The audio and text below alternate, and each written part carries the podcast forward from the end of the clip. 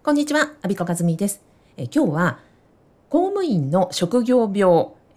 プライベートで謝れない病かもしれないという話をしたいと思います。とこの話はですね、私のあのコーチングを受けてくださった方から、えっと、ご質問いただきまして、あの、たった一人の方のためにお伝えをしております。あとはいえ、公務員全般に当てはまりやすいことかもしれないなと思ったので、YouTube やラジオで配信することにいたしました。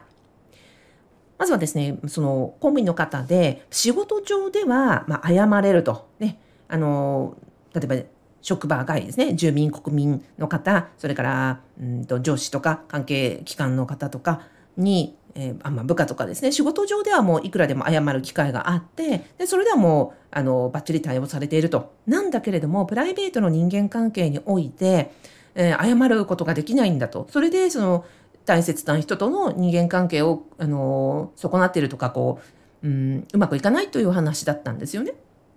で謝りたいんだけれどもどうやってやったらいいかというご質問でした。まずは職場での謝罪にあのバッチリ対応できているということなので、まあそれはもう、うんね、素晴らしい。てかむしろそこかなと思ったんですよ。まず一つ目のあの今回お伝えしたいの2つ内容がありましてね実はその公務員の職業病かもしれないなと思ったんですよ。公務員ってまあ私もそうですけど皆さんねあの謝ることイコール給料みたいなところがありません？もうひたすらひたすらね自分が悪くないことばっかり謝ってますよね。ね国が悪い法律が悪い制度が悪い行政が悪い、ね、あの役所が悪いあのこれこれがわからんとか、えー、ということ自分が何一つ悪くないのにあの、謝り倒しですよね、朝から晩まで。まあ、多分、それによって給料もらってんじゃないかなと結構ずっと思ってた派でした。私がそうですね、一番クレームで対応できつかったのは、犯罪被害者の方の相談窓口を合計何年やったかな？トータル3年ぐらいやりましたがね。まあ、当然ね、犯罪被害に遭われた方ですから、あの、お怒りごもったなもんなわけですよね。何の、あの、オチでもないのに、犯罪加害者から犯罪行為をされて、それによって傷ついた、で、裁判で、ね、いろんな、あの、裁判も経て、あの、加害者からね、あの、まあ謝罪を受けられないとか、損害賠償を受けられないとか、そもそも加害者が、の態度が気に食わないとか、ね加害者の判決が、あのね、あの、不服であるとか、もうそういうの、あとはね、警察のなんか取り調べがどうだとか、いろんなその、ね、事件が起こってから、もう本当に何年も経ってるんだけども、そこでやっぱり収まらないところを、この犯罪被害者相談窓口にですね、もうとうとうとぶつけてこられると。でここちらもひたすら謝るしか、謝るって聞いたらおかしいですね。謝るのではなくても、ひたすらそのお怒りを伺いながら、で、そうですよね、そうですよね、と。で、その、うん、まあ、謝るべきところというか、謝罪するところは謝罪し、対応できる策をご提案し、で、まあ、このね、その犯罪被害者の方の、まあ、憤り、えーとか悲しみとか、まあ、絶望とか、失われたものとか、なんかご自身のそのショックとか、を、まあ、まあ、医師に受け止めるというのをやってました。もう一本の電話がまあ30分とか2時間とかもザラでしたね。もうなんか受話器を持つ手がね、なんかもう受話器持ちすぎて震えるみたいなところをやってました。できっと皆さんも本当にそういうハードなね、ところをお持ちだと思います。ということは、まずね、もう仕事で謝り疲れてんじゃないかって私は思うんですよ。で、よくほら、料理人のね、プロの料理人の方って、お仕事で料理されること方は、お家で料理しないって聞いたことありません？例えばね、あの、うん、フランス料理のシェフの方とかね、蕎麦屋さんとか、あの、なんだろう、いろんな飲食店経営されてる方、お家であんまり料理しないっていうことは、私結構よく聞くんですよ。ということはね、お仕事で散々散々散々料理してるから、家でまでやりたくないよっていうのってあると思うんですよね。だから公務員の私これ職業病じゃないかなってまず一つは思った。だから、謝り疲れ？ね、もうなんか散々散々散々なんか朝から晩まで謝ってたらなんか家でとかねなんかそのプライベートの人間関係においてもう本当勘弁してくださいっていう感じにまずなるんじゃないかなっていうところです。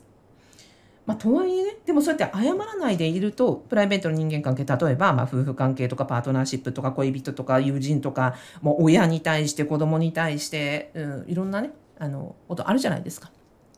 でそういう身近なあの仕事じゃない場所の人間関係で謝りたくないぐらいね仕事で謝ってる。じゃあ謝らないとどうなるかっていうとやっぱりプライベートの人間関係で、うん、こう圧力を生んでいくわけですよ。今回ねご相談いただいた方は、えっと、自分があの相手をどうもこの謝るようなことをしてしまったんだけれどもどうもずっと謝れないでいる。でそれがずっとその相手は謝ってくれない自分に対してやっぱりずっと恨みつらみを持っている。で自分はまあうん悪いとは思いつつも謝らないというところだったんですよね。じゃあこの時どうするかっていうことなんですよ。で何がねあの謝れないかっていうとそもそもその謝るなんかプライベートで謝るっていうのがわからないとか謝ったとしてもなんか許してもらえないんじゃないかとか、うん、何を言ってどう伝えたらよいのかわからないとかそう方法論がなんかわからない。でもその謝れないことによってその他のあの今回のことのみならず人間関係全般において自分もすごく不利益を得ているあの不利益になっているし相手との人間関係もどんどんどんどんその悪くなっていくっていうことをね感じてらっしゃるだからこそまあアビコにね謝る時どうするのっていうふうにあの聞いてくださったっていうのはあります。でポイントはもううんと一つですね一つでえっ、ー、とこれはいつあの何月何日何時に自分がこういうことをしたここにごめんなさいっていうってことなんですね。であの漠然とまあ今までのこと全部ごめんねみたいなふうに言っちゃダメだってことなんですよ。あのこのことに対して私はごめんなさいを言いますっていうピンポイントで謝るこの一点に尽きると思いますね。でイメージで言うと私はね火災知器みたいなもんかなと思ってます。あの火災報知器ってほらあのブインってなるじゃないですか。火の火種を見ましあの火種、ね、なんかこう起きましたってなったらそれに反応してビーンってなりますよね。であれ止めるおてんなんてあるじゃないですか。で、そしたらその喧嘩とかその相手とのそのなんかいざこざみたいなところで反応して火災報知器がビーンってなりますと。で、なったのを止めるのは私しかいない。自分しかいないってことなんですよ。だから自分が完全に今回はやってしまったなって思ったんだったら、その火災報知器を止めるスイッチは自分しか押せないってことなんですよ。で、その火災報知器を止めない、謝らないでいると、ずっとそのビーンっていうのがなり続けてるわけで、そしたら、相手と、ね、コミュニケーションを取っていく上で、隣で火災報知器がずっと鳴ってますから、なんか普通にコミュニケーションを取っていても、相手の言葉だって聞こえないわけですよ。こっちの言葉もちゃんと聞き取ってもらいたいし、相手にだって、なんかこう、うんと、ちゃんとコミュニケーションが伝わらない。私はそんなイメージを持ってます。ということは、こちらが謝るという行為をすることで、その火災報知器のスイッチを止めることができる。で、止めるためには、この何月何日何時に自分はこれをやらかした、この報知器を止めますって止めないと、あの、何から何まで全部ごめんって、こう、包括的に謝っちゃうと、その特定の火災報知器がね、止められないわけですよ。だから、この報知器止めます、ピッて止めたら、それで音は止むわけです。そしたら静かな中で相手の、あの、言葉も聞こえる、こちらの言葉も伝わる。そんなイメージ持ったらどうでしょうか？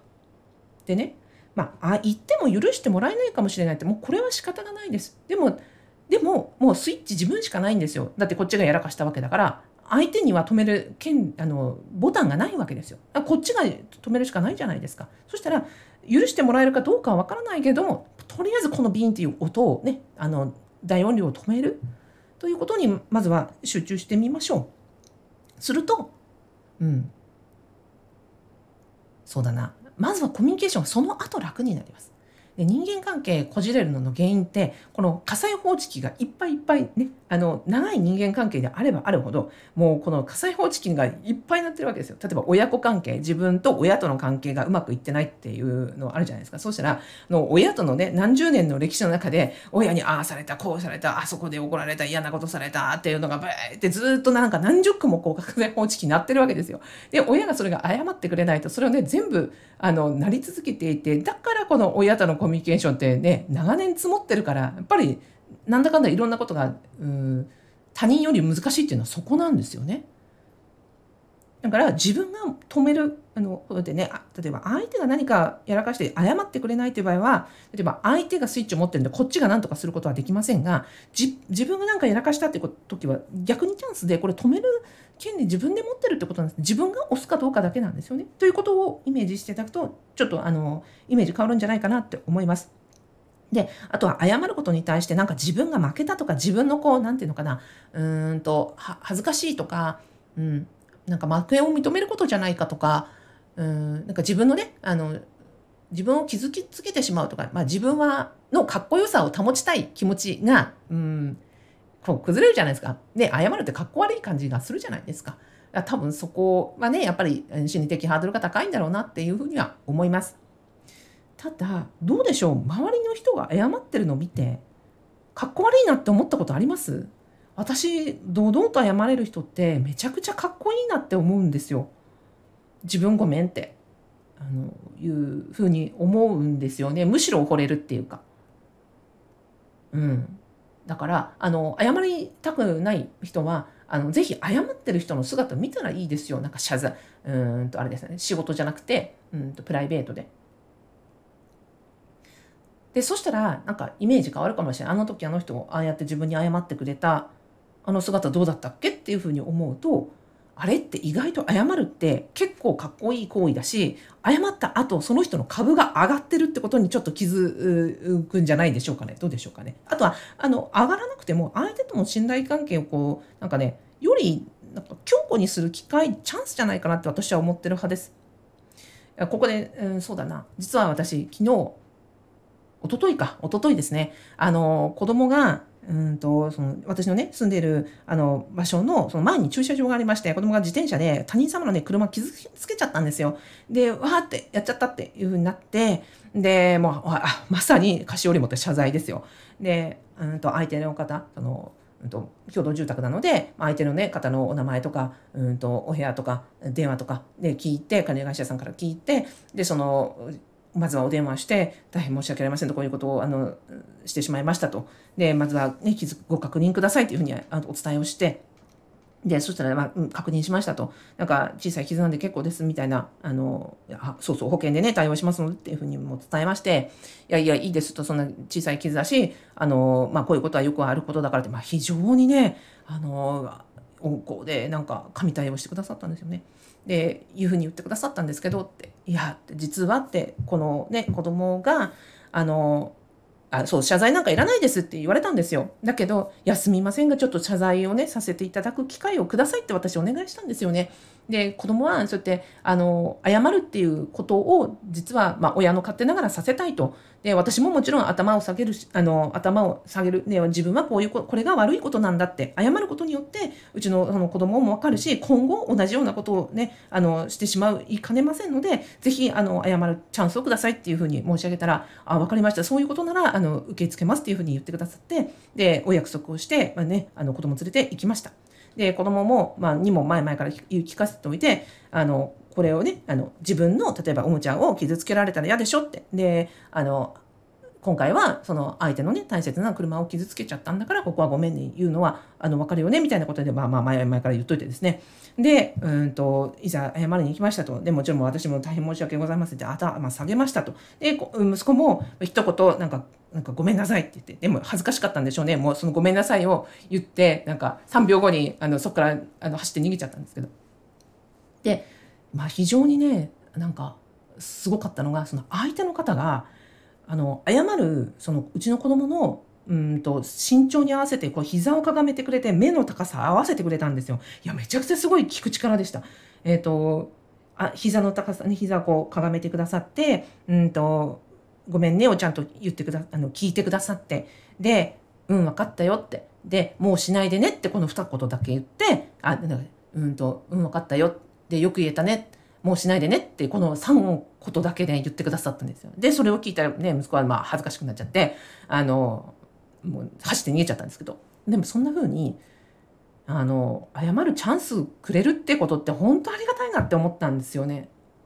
で、うん、さっきのほら火災報知器じゃないですけど火災報知器止めるチャンスがあるっていうのは相手がねそうやって聞いてくださるうんと場を設けてくれるからこそ謝れるっていうことあると思うんですよ。これをもう聞き耳持たな持ちませんとかで謝るのも結構ですってもうバンって謝罪されちゃったらもうずっと自分の中でね火災報知器が鳴り続けてるわけですよね。これずっとずっとね今回私謝れなかったらいやあのあのあの車あの車って毎日毎日その駐車場のねあの場面とかそのうちの、ね、子供のあの自転車とか見たらもうずっと毎日毎日それを気に病んでいると思うんですよ。でも今回謝るチャンスくださったからこそこうやってはい本当にね、あの、これでなんかいいけなく着というか、その火災報知器を私は止めることができたわけですよね。だから本当に感謝でしかない。そして聞いてくださった、受け止めてくださったっていうのも本当にあの、ありがたいなって思います。